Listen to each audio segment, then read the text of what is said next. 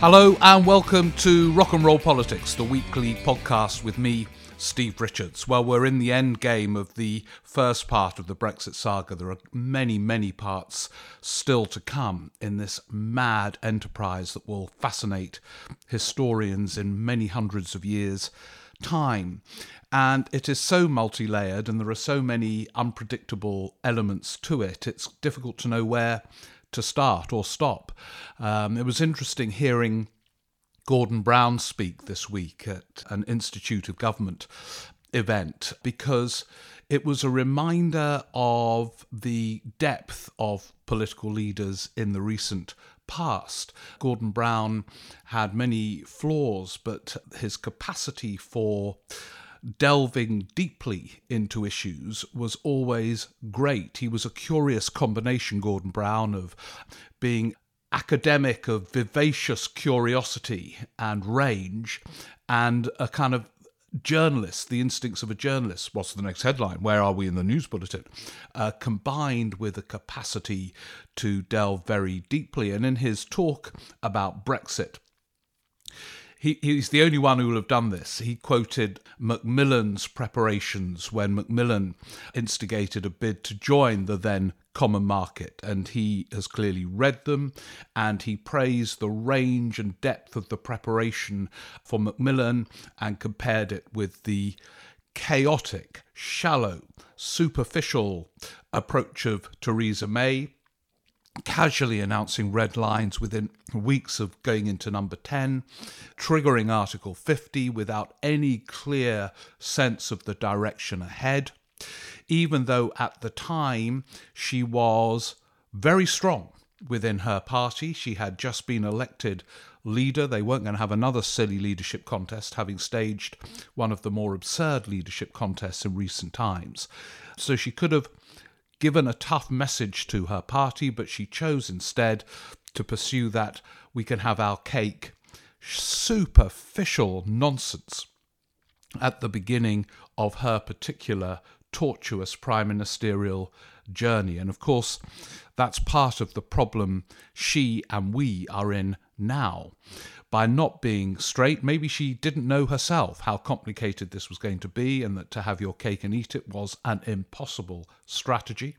She is curiously influenced by maverick figures who are not well informed at times, and maybe she was convinced that this was possible. No doubt David Davis told her that everything was doable, and perhaps her advisor of the time, Nick Timothy, too. But she had the space then to be straight with her party and say that we had choices to make in this Brexit negotiation. Each route would be tough, and here are the options. Instead, she opted for we can have our cake and eat it. And now she's in this fragile, weak position a prime minister that lost her party an overall majority, a divided cabinet, a parliamentary party all over the place, and this hung parliament. And this is where, and it often happens with prime ministers, she now has to be strong. She is trying to assert a position about the significance of the Irish border, which is the last bit of this deal and remember, this deal is only the withdrawal agreement. The far more complicated challenges of the trade arrangements are still to come. And she has to pretend in this position of weakness that she is ready for a no deal when she knows that would be a catastrophe. So that's where she is. Now weak, having to be strong, or at least assertive, and when she was strong, she was hopelessly weak. None of it thought through in any depth, but it is to her credit that she recognises the significance of the soft border in Ireland. Anyone who's had a cursory glance at the Good Friday Agreement would recognise that significance. And it is so alarming that there is a part of the Conservative Party so gripped by this issue of Europe and Brexit that they're quite willing to risk the Northern Ireland peace process and indeed the British economy to get through Brexit if necessary on a no deal. and to oppose this um, whole backstop arrangement, even though that would risk a return to a hard border separating Northern Ireland and the rest of Ireland that would still be in the European Union. And it is also characteristic of them in their paranoia that they work on the assumption that Ireland and the rest of the European Union are using this as a device to force May into position she doesn't really want to be in, and she's only conceding them because she's pathetic and weak. The reality is that A, May too recognises the significance of the soft border, has said so throughout. So she agrees with the European Union about that. She's not being forced into agreeing about that, she believes it. And so do the European Union, who signed up to the Good Friday Agreement. You know, the, the, the hardline Eurosceptics see it all so in such black and white terms, these devilish Europeans using this to try and shaft us, but we, the strong, mighty United Kingdom, must not accept, and if we are tough, they'll back down.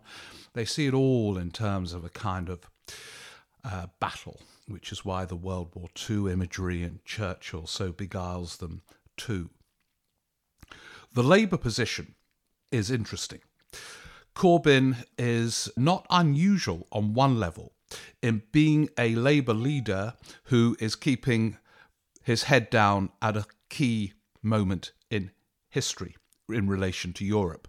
Harold Wilson in the build up to Britain joining the European Union or common market as it was then. When Heath was Prime Minister negotiating Britain's membership, Wilson was largely hidden. He was writing his memoirs. He was still recovering from unexpectedly losing the 1970 election.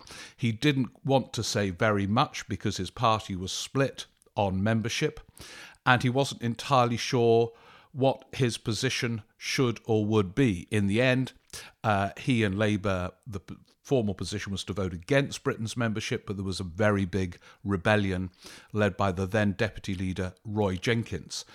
And Roy Jenkins used to fume about Wilson's silence and apparent indifference on the issue of the day, but the silence was tactical. He couldn't say very much without provoking a split in the party.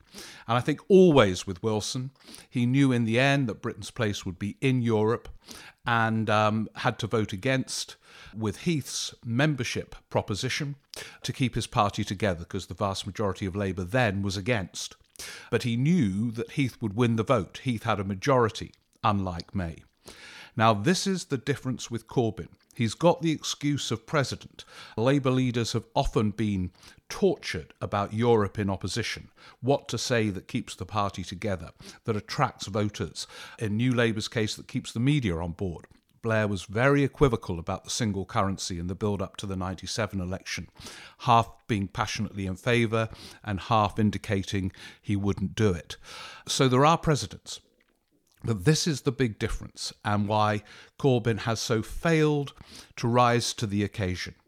In this hung parliament, he has power to determine what happens. And there is no sense of that power being used responsibly or in a way that I mean he hasn't he wouldn't have read Macmillan's propositions about how to join the common market he wouldn't have read probably most of the details of any of the recent treaties but it's clear they are going to vote against the deal that May brings back if she brings back a deal and it's clear that they will vote against no deal no deal's not going to happen Parliament will stop it.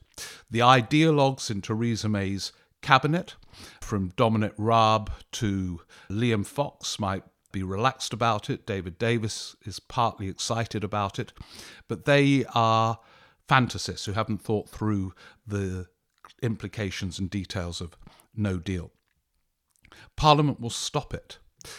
But the duty of a leader of the opposition with real power, and this hardly ever happens in a parliament, is to frame an argument about why he is acting in the way he is and to give some indication of where he wants to go. Instead, Corbyn has opted for near invisibility. He gave a interview to the German newspaper Der Spiegel on last Friday, I think it was, where he said Labour couldn't stop Brexit, which was a banal and stupid thing to say because that is not even his party's own position, which was sort of agreed in tortuous uh, negotiations at the Labour conference. It's not also true. Labour, it for sure, is not in government, and it has been too casually and easily blamed for every stage of this sequence, even though it's in opposition. It was totally unfair, in my view, to blame Corbyn for the fact that the referendum was lost. I don't think he could have saved it, given the timing and the framing of that referendum. It's quite unfair to blame the Labour Party for the fact that the referendum took place in 2015. They courageously fought a manifesto uh, where there was no offer of a referendum. But this is the key moment, and he should be adopting a much higher profile, explaining why Labour are getting ready to vote against a deal, why it is opposed to no deal, and what would arise from that. Obviously, they're calling for a general election, again, a perfectly sensible position. But at some point, there has to be a clearer framing about what happens in each circumstance. And near invisibility is not the answer. For sure, guile is required. I don't think he should come out now unequivocally for a referendum in which he would then have to say which way he would be campaigning. He doesn't even know what the deal is going to be. So, those arguing for that and condemning Corbyn for not leaping on the bandwagon are, I think, in the wrong place. But a combination of guile, language, and apparent clarity is required and has been wholly missing. And I think one of the reasons why Labour are behind in the polls is that invisibility is not especially popular. I think in some respects, Corbyn and his office misread what I think was an unquestionable triumph, the uh, 2017 election result, wiping out a majority from a prime minister who was on a honeymoon to die for. That somehow you can lie low and then strike during an election campaign. Not in this period. So, although there are precedents, and some of the attacks on Corbyn are unfair, implying he is being uniquely useless in this position when Wilson lay low as Britain joined the common market, as big a moment as Britain now struggling to leave it. Tony Blair equivocating on the single currency in the build up to 97, and so on. In a hung parliament where you are an active player, there needs to be a much more articulate, muscular, high profile approach. Invisibility is not an option. And when you think about it, it's absurd. He, he looks slightly taken aback when he's doorstepped about it or questioned about it. And it is epic what is happening. And he needs to be absolutely at the centre of it and to be seen to be at the centre of it. I don't know what's going to happen next. Nobody does. My view increasingly is the clearest, cleanest way out of this is for MPs to revoke it and to revoke uh, the calling of Article 50 and just stop it. The campaign for a people's vote is, in some respects, problematic because by calling for a second referendum, it endorses the legitimacy of the first one. And the first one was completely absurd on so many different levels. But to call for a second one, it kind of endorses the whole principle of referendums. And the problem is then it will become a debate about why there is a second referendum and are the elites taking the decision away from that first wholly legitimised referendum. Whereas, actually, if Parliament just killed it, you have a debate about the validity of direct democracy versus representative democracy. That too will cause huge amounts of anger and uh, generate the arguments about the elites and all the rest of it. But at least it's a cleaner argument than one in which you say the first referendum is invalidated by a second referendum. Instead, you say representative democracy has opted for this. MPs might be slaughtered for it. I don't doubt if they would in the end, actually. I think it would be a, a less intense reaction than that. And anyway, disillusionment in British politics, largely but not wholly unfairly, is built in.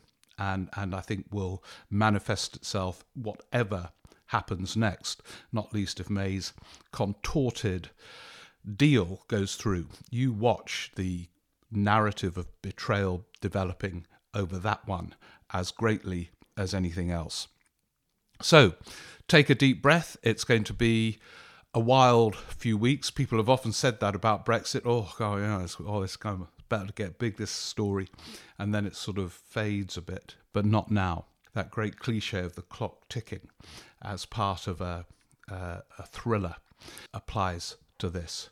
And um, what I'm planning to do, this is a shorter podcast than usual, but I will um, pop up again as and when or if Theresa May emerges with this deal, in inverted commas, and see where we are then. Thank you very much for listening. Say, do do look out because I'm going to pop up again, maybe this week, like some slightly wild figure. Oh, I need to pop up again. Uh, here I go. Uh, she's got a deal. Although the deal and the juxtaposition of that between no deal is a complete distortion of the options and possibilities around at this historic junction.